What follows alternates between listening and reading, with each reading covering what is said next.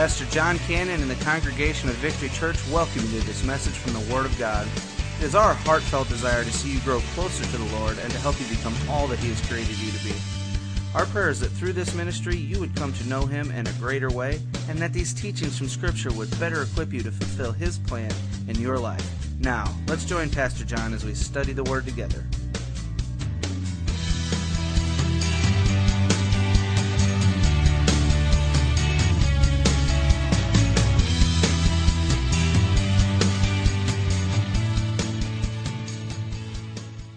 If you have your Bibles, open them up to the book of Jude, and we actually are going to be out of verse 3 tonight.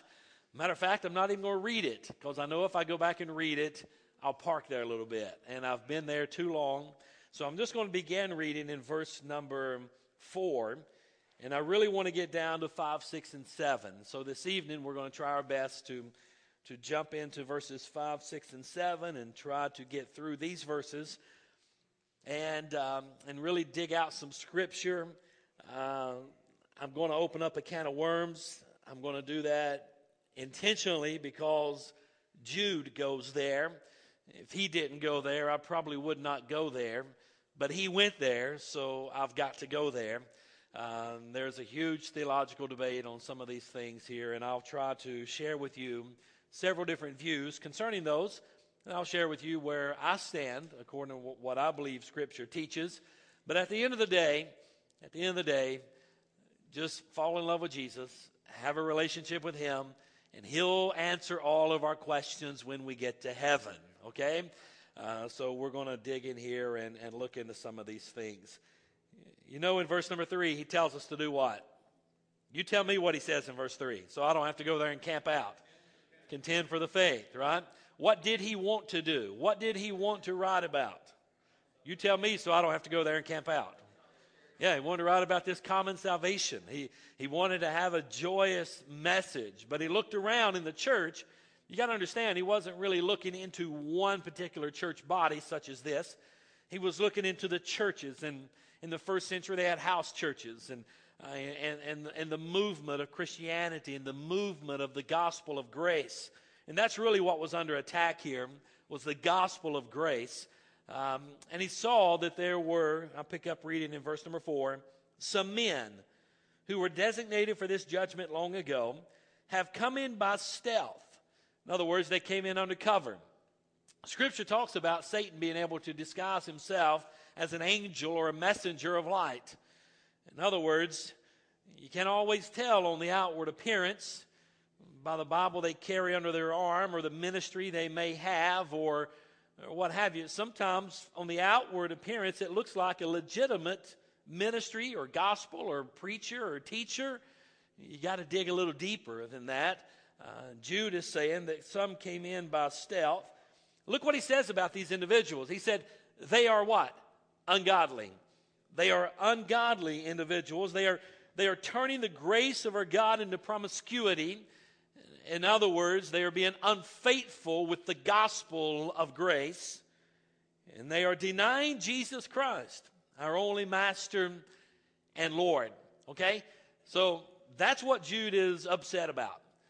Peter, if you read the writings of the epistles of Peter, you'll find that he is speaking along these same lines as well about these individuals that come in and are committing spiritual adultery, if you will, and handling the gospel of grace, okay? Now, look what he says in verse number 5. That's the issue at hand. That's what he's talking about. I'm going to read verses 5, 6, and 7, then come back, and we'll try to lean into these verses a little bit and see what we can glean from them this evening. Now, I want to remind you, matter of fact, I'm not talking right now. I'm reading the scripture. That's how it starts. I know you probably looked up to me right now and thought, no, that's what the Bible says. Now, I want to remind you, though you know all these things, the Lord first saved the people out of Egypt and later destroyed those who did not believe. And he has kept, in verse 6, he has kept with eternal chains in darkness for the judgment of the great day, the angels who did not keep their own position, but deserted their proper dwelling. And in the same way, Sodom and Gomorrah and the cities around them committed sexual immorality and practiced perversions. just as the angels did, and serve as an example by undergoing the punishment of eternal fire. Okay? Guys, do you realize that sooner or later, divine justice and divine judgment will catch up with ungodly men and women? I mean, there's a payday coming someday, right? What goes around comes around. God does keep a record. He is paying attention. And divine justice and divine judgment will catch up with ungodly men. Now, I want you to notice, I think it's somewhat intriguing when he says in verse number 5, when he starts out, he says, now I want to remind you. Why did he say that? The reason he said that is because he, in writing to the first century church, was well aware of what was being taught in the church. He was well aware of what they knew. He was well aware of the historical accounts that had been passed down from generation to generation to generation about what God has done, where he's brought them from, and where he's brought them to. Okay? They know what he's talking about here. Whenever we jump into verse 5, 6, and 7, we look at this and we think, man, what is he talking about here? People in Egypt later destroyed. Angels left their first estate and are destroyed. Sodom and Gomorrah destroyed. What are the stories here? I just want you to see, going into this, when Jude was writing, he was writing to a group of believers that was well aware of what had taken place. This was common knowledge to them. Look what he says in verse number 5. Now, I want to remind you, look what he says, though you know all these things, okay? He's really not telling them anything new. He's stirring up their memory, okay? He knows that they already know this. I just want you to see that within the context of the letter here, that he's not unpacking some new thing with them or to them.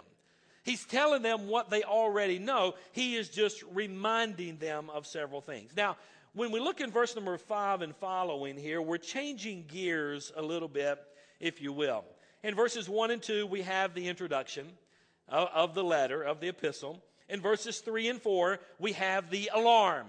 And I've spent several weeks sounding the alarm. Okay, I think it's important that we see what the alarm is. And what was he alarmed about? Those that have snuck in unaware, committed spiritual adultery, if you will, with the gospel of Jesus Christ, denying Jesus Christ and the grace of our Lord. And he's pointing these individuals out, okay? Apostates are on the scene. Now, verses 5 down through verse number 16, I want you to see how the context changes a little bit here, okay? In verses 5 down through verse number 16, these are the warnings.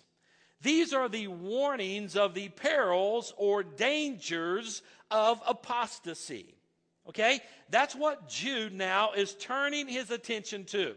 He's already given his introduction, and the introduction is who he was writing to. And I spent a couple weeks talking about those people, the believers in Jesus Christ, and how we are called and loved and we're kept and we're blessed. And that's who he was writing to. Then he sounded the alarm, and the alarm was these men have come in stealth, undercover, and there's apostates in the church, and they're turning you away from the gospel of Jesus Christ, denying Jesus Christ. Okay? They're committing spiritual adultery, if you will, with the grace of the gospel of Jesus Christ. That's the alarm. But now in verses 5 down through verse number 16, he gives us these warnings. These warnings concerning the peril or the dangers of apostasy. Now, within verses 5 through 16, I believe there are two divisions. In verses 5, 6, and 7, I believe he gives us three examples of past apostates, if you will. Okay? And that's what we're going to try to look at this evening. Hopefully we can get through all three of these. Somehow, I believe we may not. But we're going to look at these, okay? In verses 8 through verse number 16, he is describing the upcoming judgment on present-day apostates. Okay? So we're going to look at verses 5 through 7. And we're going to try to unpack, maybe not completely, these three examples of these that committed apostasy in the past and how they were destroyed. Okay? So that's what we want to look at. All right, with that groundwork being laid, let's just jump in here and see if we can kind of dig through these three different examples that Jude lays out for us. And we'll begin in verse number 5. I want to remind you, though you know all these things, get this, here's the first one. The Lord first saved the people of Egypt, or out of Egypt, and later destroyed those who did not believe. Okay? The first example are the Israelites that were delivered out of Egypt. Okay? That's what he's bringing the reference to. And he is reminding them. And he's reminding them of the fact, get this now, that most of the Israelites who left Egypt were not faithful to God. Okay? That's what he's reminding them of. That's nothing new. He tells them in writing, you already know this. I'm just reminding you of this. That there was many who left Egypt that just were not faithful. Matter of fact, I believe Scripture teaches us that there was an entire generation who perished in the wilderness because of their unbelief. And you can go in Hebrews 3, verse 16 through 19, and you can start unpacking that, and you'll be able to see that. Matter of fact, I don't know how many watched on the History Channel this past Sunday evening the Bible. Yeah, some saw some of it, some DVR'd it. What a great, great movie. Now, there's some things, if I wanted to be real nitpicky, I could get real nitpicky and pick it apart a little bit. However, all in all, I think it's a great movie. I love what they've done with it. I kind of like the fact that the angels turned into ninjas. I don't know that I see that in Scripture. I do know there was a battle, though, so I'm okay with that. And I know he won. What I do like about it, though, is God's men are tough. Man, you don't mess with God's men. That's why I told Tyler we were watching. I said, hey, you don't mess with God's guys. Right? I guess they took liberty where the Bible didn't clearly articulate. They put a little Hollywood in there, and I was okay with that. I didn't have any problem with that because we won. Right? I'd had a problem if the angels had gotten beat. Right? But they conquered.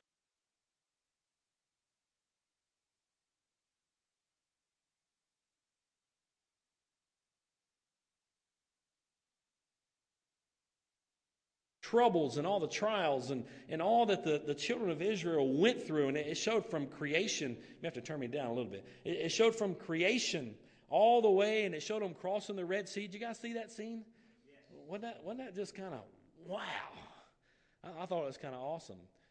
But do you realize, and as I was watching that, I was thinking about this passage, and then as I was studying this even more, I got to thinking, man, there was a lot of those. Could you imagine seeing God do all those miracles and those miraculous things and then not being faithful to him and not following him?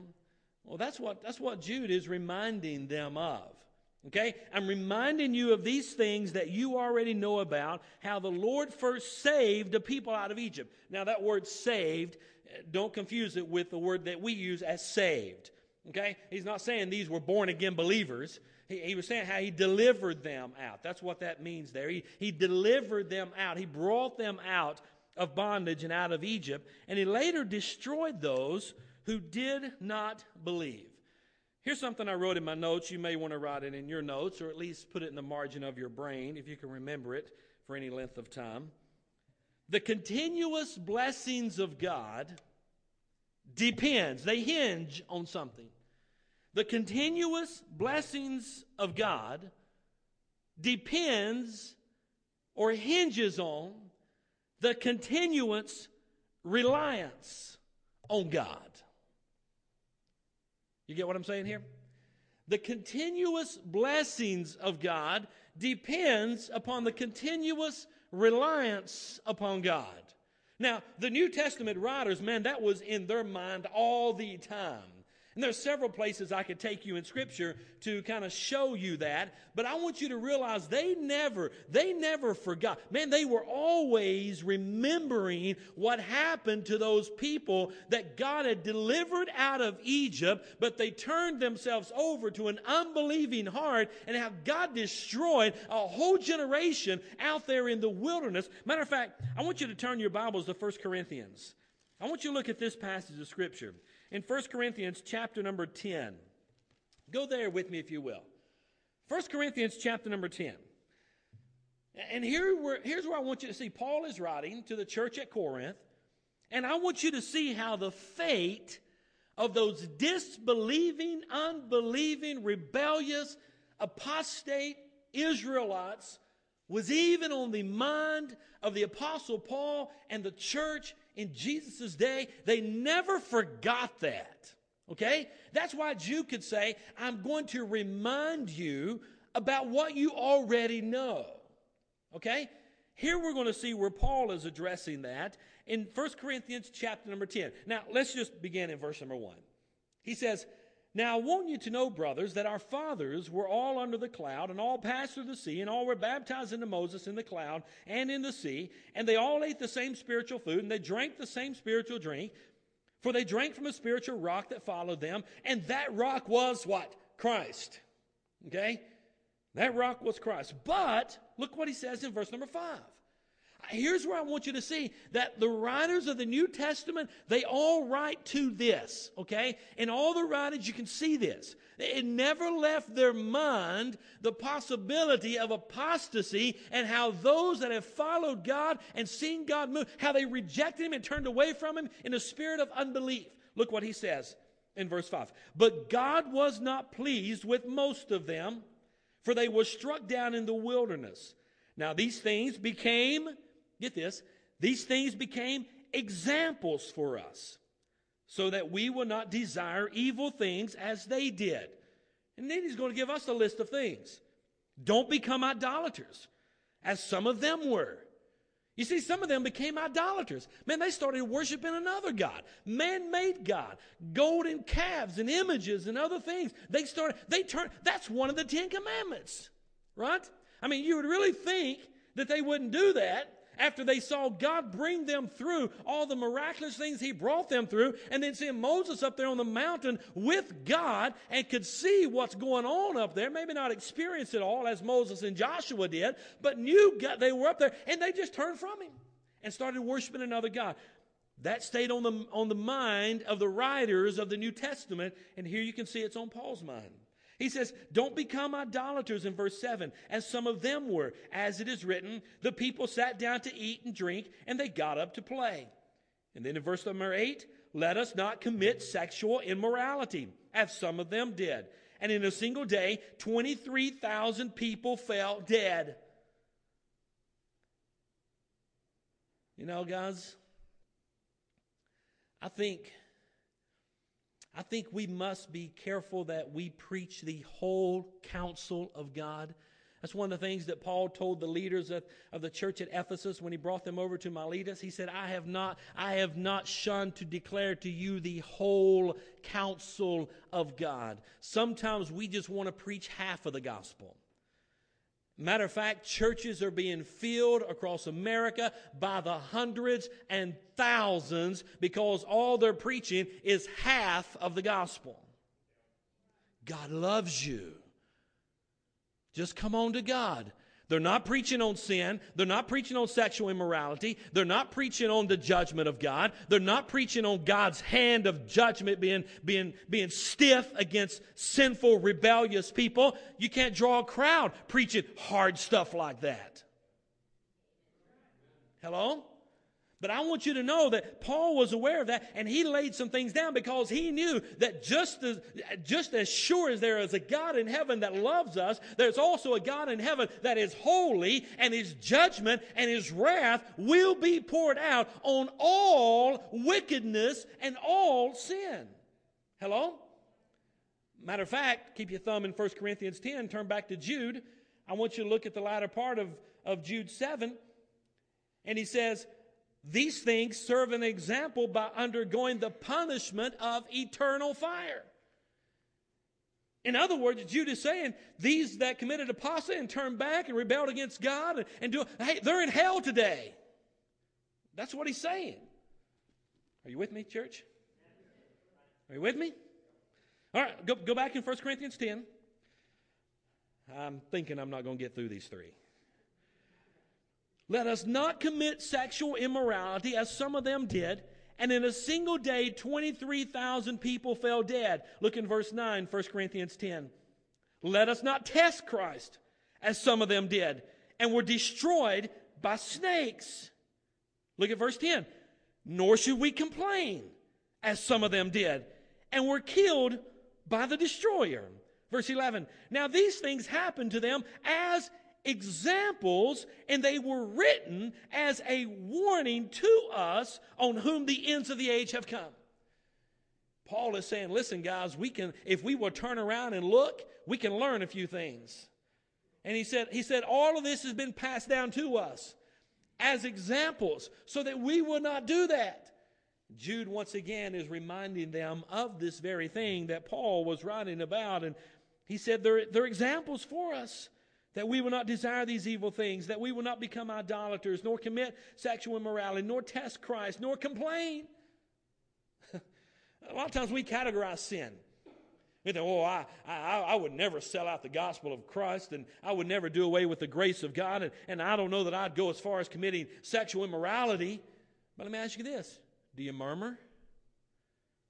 Do you criticize and complain? Do you talk ill about your brother or sister in Christ? I believe that's what Paul's talking about in verse number 10. Nor should we complain, as some of them did. You see, they were murmuring. Moses, you brought us out here to die. All we get is this manna? Are you kidding me? Really? And that was some of the murmuring. All we get is water out of this rock and manna. God was providing that for them every single day. And they were murmuring and complaining about it. They brought judgment on them. Right?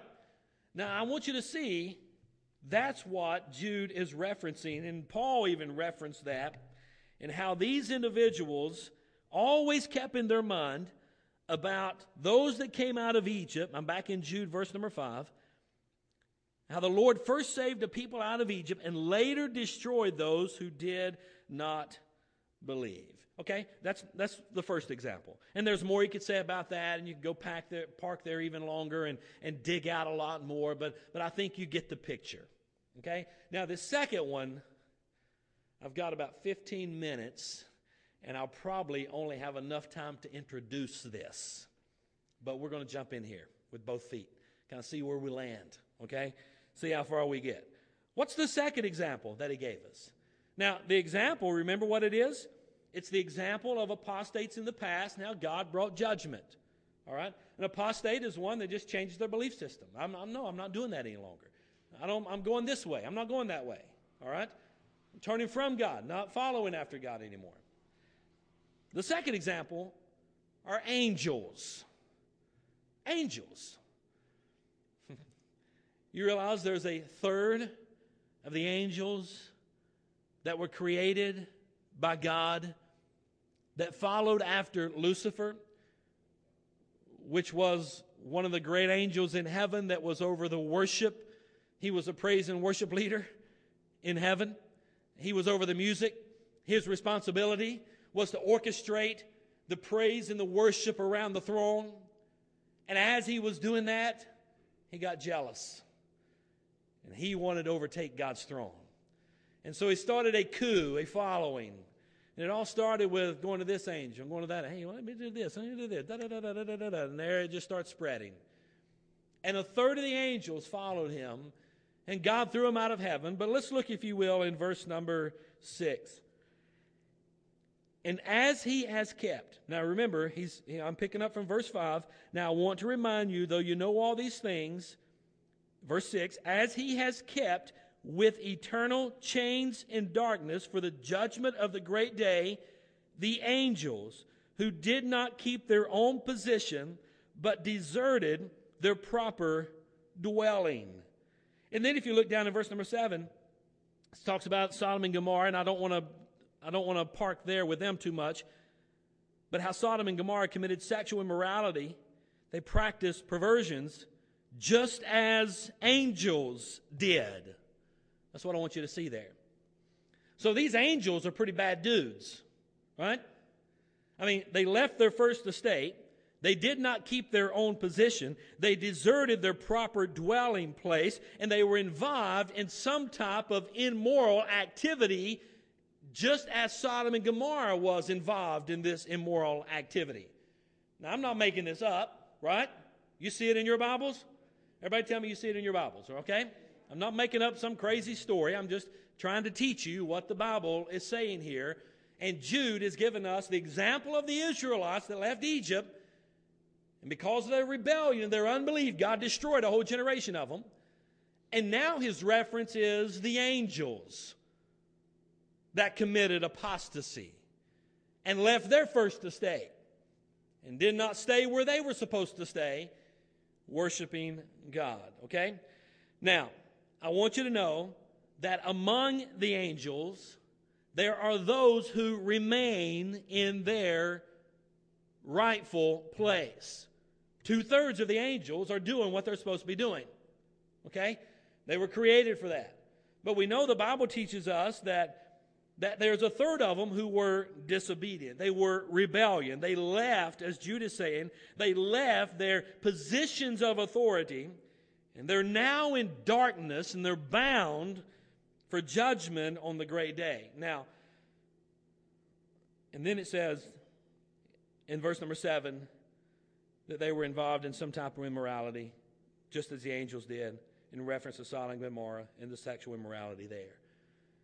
Now, to understand this, I think we got to go back into the Old Testament. Okay? Now, I'm not going to go back to the creation of angels and the fall of Lucifer and Ezekiel 28 and Isaiah and all these other. I'm not going to do that. I think we understand that. But I do want to go back to Genesis chapter 6. So let's jump back there, if you will, please. Genesis chapter 6. Now, I'm getting ready. You may not even be aware of this theological debate.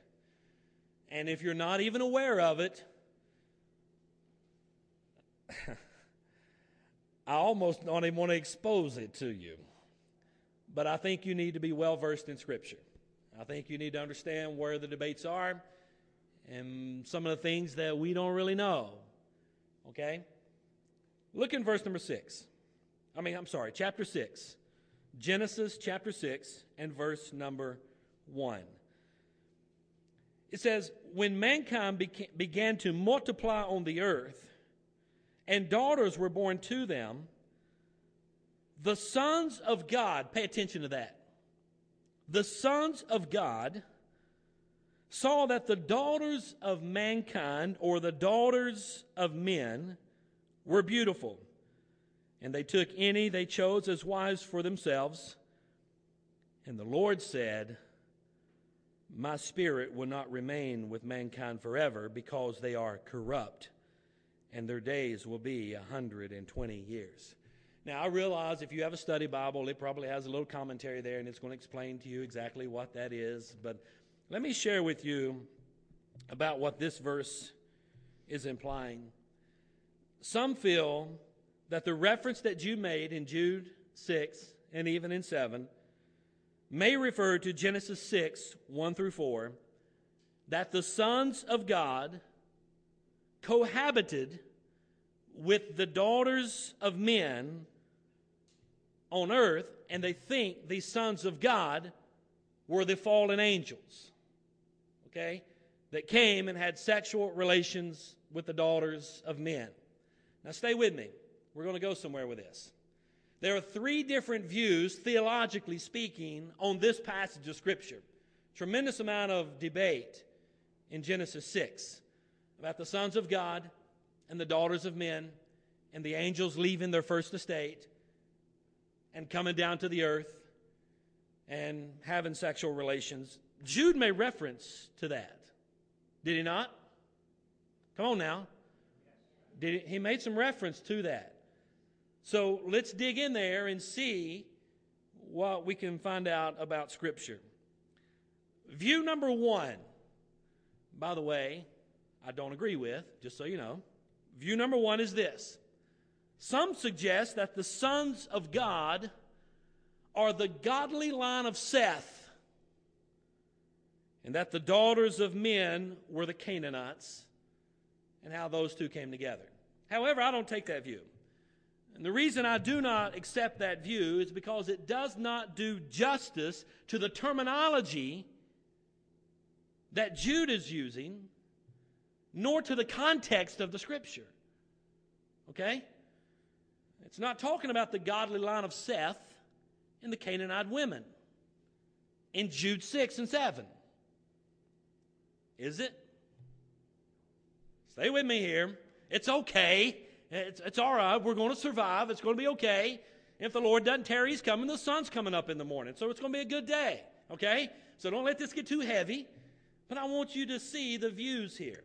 So I don't accept that view. I don't believe the sons of God are the godly line of Seth. Nor do I believe the daughters of men are simply the Canaanite women. I don't believe it lines up with the rest of Scripture. There's another view. View number two is this.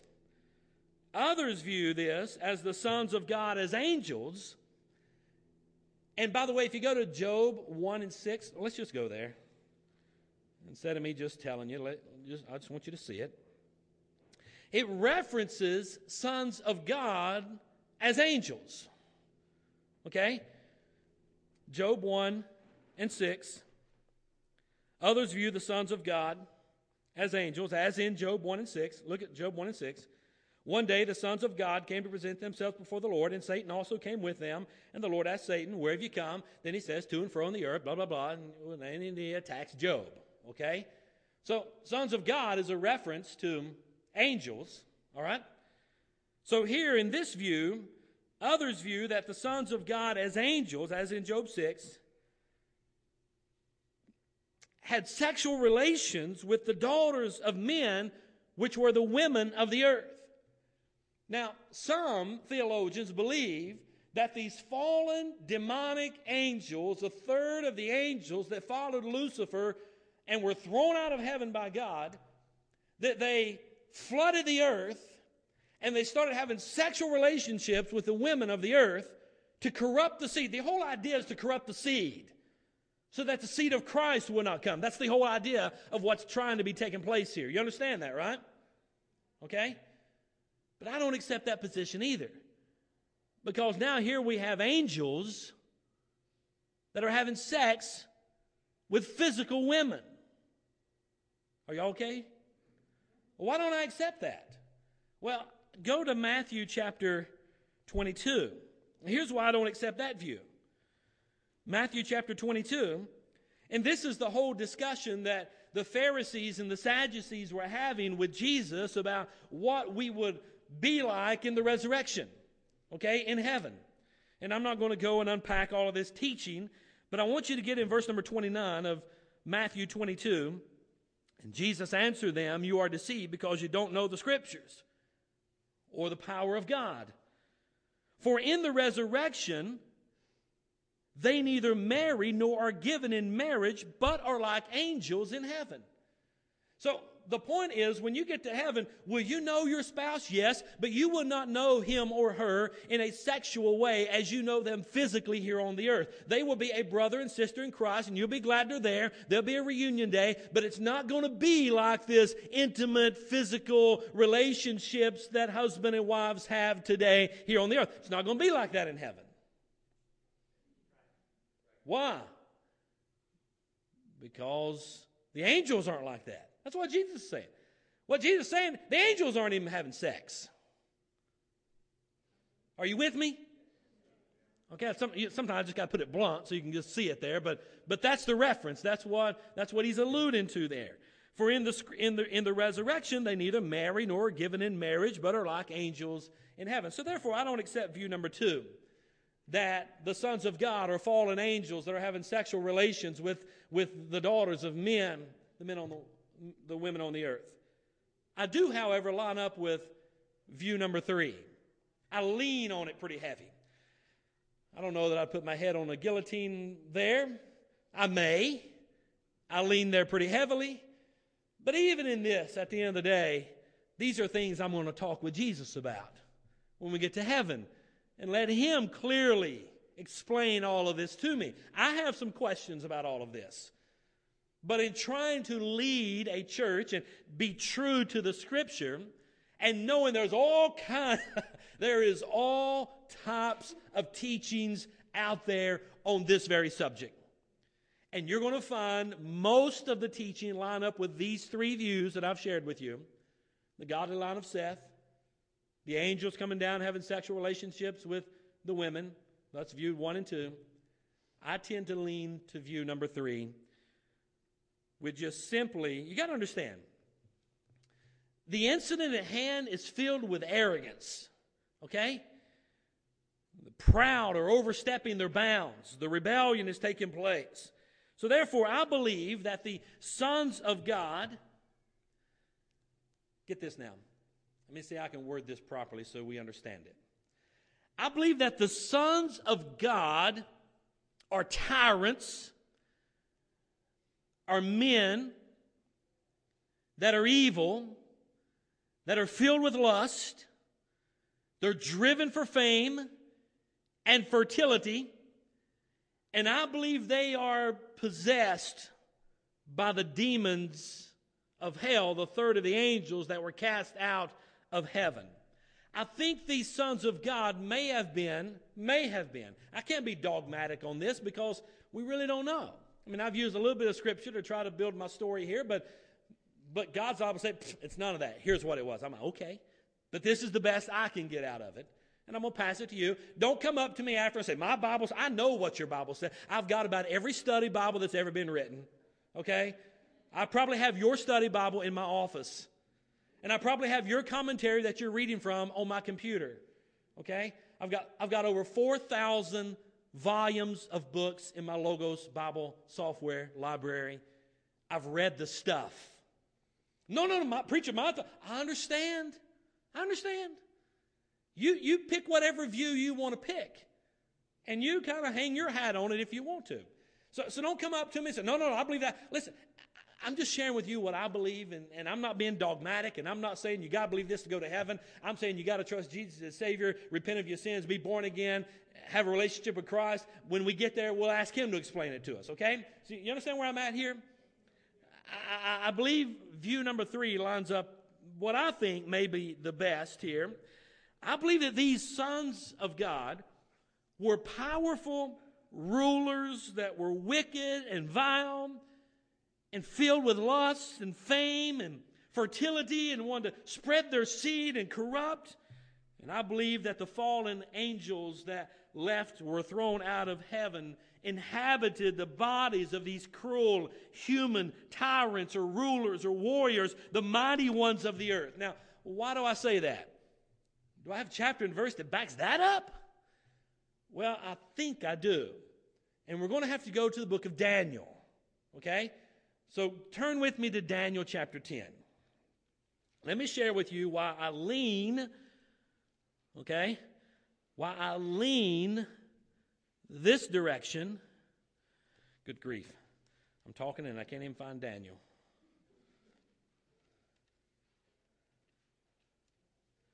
Well, I lean towards Daniel chapter number 10.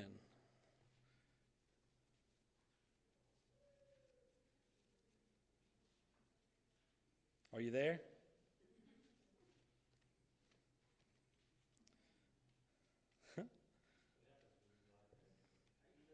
No, I'm in Daniel 2. Daniel 10. I had by the way, it kind of reminded me of, I was preaching a funeral in a Catholic church back in North Carolina, and I'd ministered to this lady, and she was in our community, and her wishes were, when she died, that I would come and preach her funeral. She was Catholic, she was from up north, and she wanted me to preach the gospel at her funeral to her family that lived down in South Carolina. And I said, okay, I'll do that. And so I show up at the Catholic church that morning. The priest comes, and I walk in there with my Bible, and he says, so you're going to preach out of that thing? And I said, yeah. And he said, why don't you put that thing aside? My secretary stayed up all night, and this morning she's written out what you need to say. You just read this letter and put that aside. And I said, no, I'm going to preach out of this book. And he said, that thing is just, it's cumbersome. It gets in the way. Just push. You don't need that. Use this. So whenever I'm sitting here fumbling over the scriptures, I thought, maybe he's right. Maybe it is kind of. But no, he's not. Okay, I understand that. But Daniel chapter 10. Are you there? You've been there a long time. You've been waiting on me, haven't you? Daniel chapter 10. I want you to look, and I don't even have time to unpack all of this. I've preached the entire book of Daniel. It's on the podcast. You can see every sermon that I've written, that I've preached on the book of Daniel, and we talk about this. But here's where I want you to see that in the heavenlies there are battles, there is wars that are taking place, and these rulers have princes. They have angels that empower them, and if you will. Look in Daniel chapter 10. In the third year of Cyrus, king of Persia, a message was revealed to Daniel, whose name was Belteshazzar, and the message was true and was about a great conflict, and he understood the message, had understanding. Come on down through there. Daniel's mourning, he's praying, he's searching for wisdom, searching for the interpretation of the dream and the vision, and suddenly a hand touched me, in verse number 10, Daniel 10. Suddenly a hand touched me and raised me to my hands and my knees. And he said to me, Daniel, you are a man treasured by God. Understand the words that I'm saying to you. Stand on your feet, for I have now been sent to you. And after he said this to me, I stood trembling. Don't be afraid, Daniel, he said to me, for from the first day that you purposed to understand and to humble yourself before your God, your prayers were heard. I have come because of your prayers, but the prince of the kingdom of Persia opposed me for 21 days. And then Michael, one of the chief princes, came to help me after I had been left there with the king of Persia. Now I have come to help you. Here's what I want you to see. God dispatched one of his angels to go to Daniel to deliver the message to him. But the king of Persia was a tyrant, was an evil, wicked, vile man. But I want you to look what it says. But the prince of the kingdom of Persia opposed me for 21 days. Question: did the angels personally get in a fight with the king of Persia? No. He got in a fight, I believe, with one of the demonic angels that had followed Satan, was kicked out of heaven, that I believe had rested, maybe even inhabited this wicked, vile ruler. And now there's this battle in the heavenlies. The battle was so fierce between these angels that God looked down and saw that they were in battle for 21 days. Man, I wish I could whistle like that. But I believe, here's the picture I get in my mind. God goes, and he whistles, Michael, go down there and take care of that. And Michael leaves with orders from God and straightens out that battle and gets that messenger to Daniel. Do you see the spiritual, angelic battle taking place there between the good and the bad? So I believe this lines up, and man, I'm over my time, I'm sorry.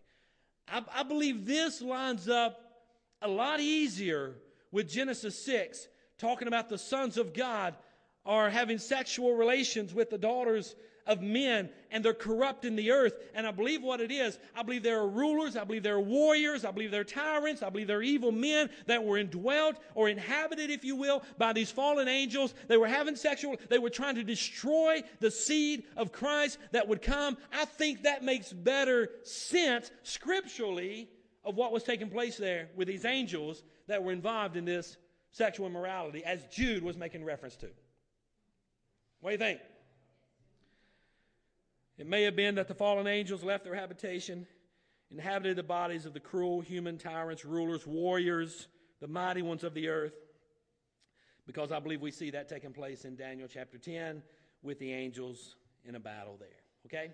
All right, now, there's probably more I could say about that, but I think you get the gist.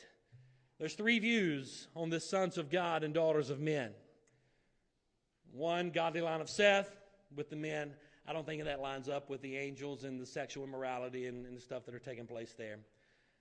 The second view is that the angels themselves were having sexual relations with the women of men. I don't believe angels themselves can do that. I believe they've got to have a a body that they're going to indwell in and be in and influence.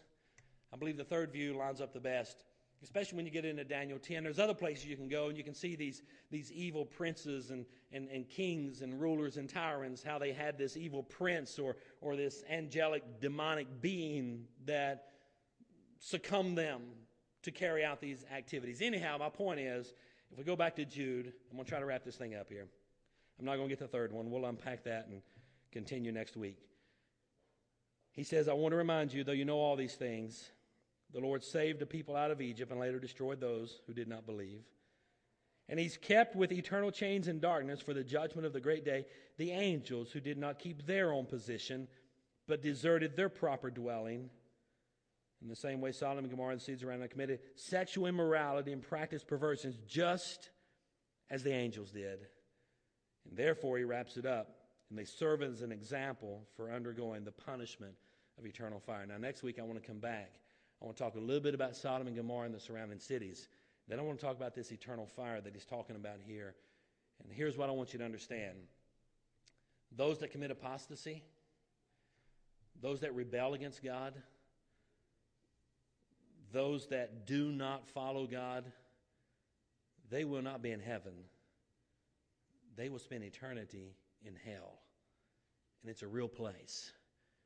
And Jude is stirring up their mind by way of remembering the stories and what has been passed down. You know these things about the children of Israel, how a generation was wiped away. You know these things about the sons of God, I believe demonic angels that embodied, if you will, tyrants and evil men had sexual relations trying to destroy the seed and the lineage of Christ from coming, and how they are going to be judged and eternally bound in hell.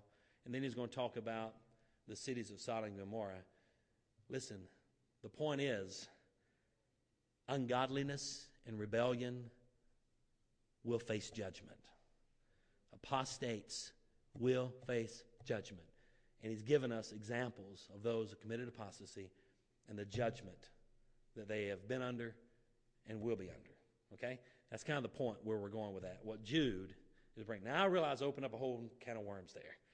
And I hope you were able to dig through some of that stuff. And man, I remember sitting in class and man, discussing that, debating that, and all those different views and ideas. And listen. And if you have another view, that's okay. I still love you. You're still my brother and sister in Christ, and we'll let God settle it in heaven. I don't want to get in a debate and an argument with you what your view may be of this. Because at the end of the day, I don't think it's going to affect your salvation. Hello? And we'll just get to heaven and let Jesus explain exactly what that means.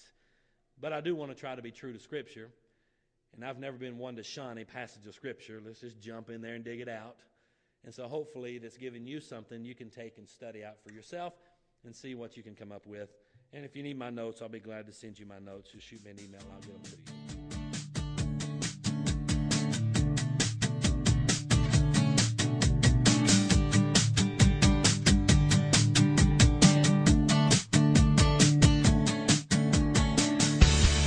Well, thank you for joining us for this message from the Word of God. We know that the truth you have just heard will change your life if you believe it and intentionally apply it. If you need someone to pray with, or maybe you just want someone to talk to, please call us at 618-622-9360.